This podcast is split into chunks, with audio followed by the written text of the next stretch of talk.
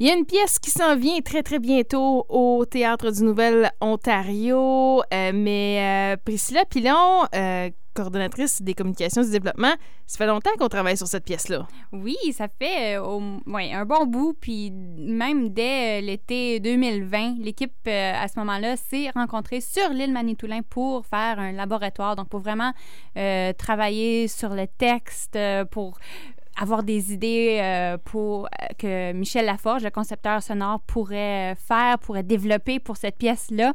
Puis c'est avec lui aujourd'hui qu'on va, euh, on va s'entretenir. Ben, l'entretien a déjà été fait. On va écouter les propos qu'il a eus avec France Huot, donc France qui travaillait au TNO avant. Donc, il y a eu des conversations assez, assez profondes, mais très, très, très intéressantes. Et c'est intéressant de voir son rôle à lui parce que c'est pas un rôle qu'on connaît beaucoup. On, parle souvent de metteur en scène, on parle des acteurs, mais concepteur sonore, c'est pas quelque chose qui euh, dont on parle et il nous explique vraiment bien là, euh, pourquoi il aime ça faire ça. Alors on s'en va écouter Michel Laforge. J'ai longtemps voulu faire de la, musique pour les jeux vidéo parce que j'étais un nerd puis je jouais beaucoup de jeux vidéo. Après ça, j'ai eu un trip de musique de film parce que je me disais ah ben ça serait peut-être plus facile à faire puis finalement, je me suis rendu compte qu'il y avait comme un besoin dans ma communauté, même euh, pour faire de la musique professionnellement euh, en théâtre. Je suis tombé en amour. J'ai eu la chance d'en faire à quelques reprises pour du communautaire, euh, pour des petites productions aussi, mais j'aime beaucoup ça. Ce qui est intéressant en théâtre, c'est que ta musique, pas... ça dépend de la définition qu'on a de la musique. C'est beaucoup plus du son. C'est vraiment, en anglais, quand on dit sound design, très clairement, c'est construire des sons. C'est pas nécessairement faire de la musique ou faire des chansons. Comme j'ai jamais trippé à faire de la musique pop chanson tant que ça, euh, écrire des textes. Je joue dans un band instrumental, mais écrire des textes, c'est pas mon fort. Poétique, en tout cas. Puis, on dirait que le théâtre me permet de un peu continuer à faire de la musique à, un niveau professionnel, d'un certain calibre, je me dis, avec beaucoup de liberté. Les metteurs en scène, souvent, euh, j'ai l'impression qu'ils donnent beaucoup de liberté aux concepteurs sonores. Dans mon expérience, ça a été ça. J'ai proposé beaucoup, euh, soit que les concepteurs vont aimer ou pas aimer un cue, mais c'est un beau terrain de jeu. En fait, ce qui est le fun, c'est qu'il y a plein de stimulus externes dans une pièce de théâtre. Il y a le jeu du comédien, il y a l'input du metteur en scène, il y a la scéno, l'éclairage, puis le texte. Tout ça me permet d'avoir beaucoup de balises et beaucoup d'inspiration pour créer de la musique, je vais l'appeler comme ça, qui répond à des besoins. C'est de la musique qui est au service de quelque chose. Je ne crée pas dans le néant. C'est ça que j'aime de créer pour le théâtre. On a aussi demandé à Michel qu'est-ce qu'il pensait de la pièce, qu'est-ce qu'il pensait du personnage principal, de l'univers d'Aéroporté, et voici ce qu'il a répondu. Ben, j'aime le personnage, j'aime l'univers surtout dans lequel elle évolue. on, est dans un univers de rêve. Euh, on ne sait pas ce qui est arrivé à Amelia.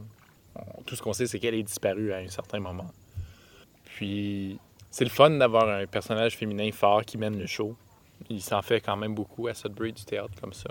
Puis euh, ça, c'est en grande partie grâce à des comédiennes fortes, des metteurs en scène fortes, des dramaturges eux fortes.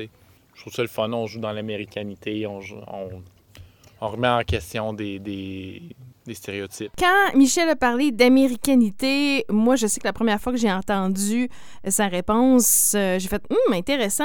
Et euh, la personne qui posait les questions au moment où on a enregistré tout ça, je vous rappelle que ça a été enregistré l'été passé, quand ils ont fait une espèce de, lac à l'épaule pour mettre de l'avant la pièce de théâtre.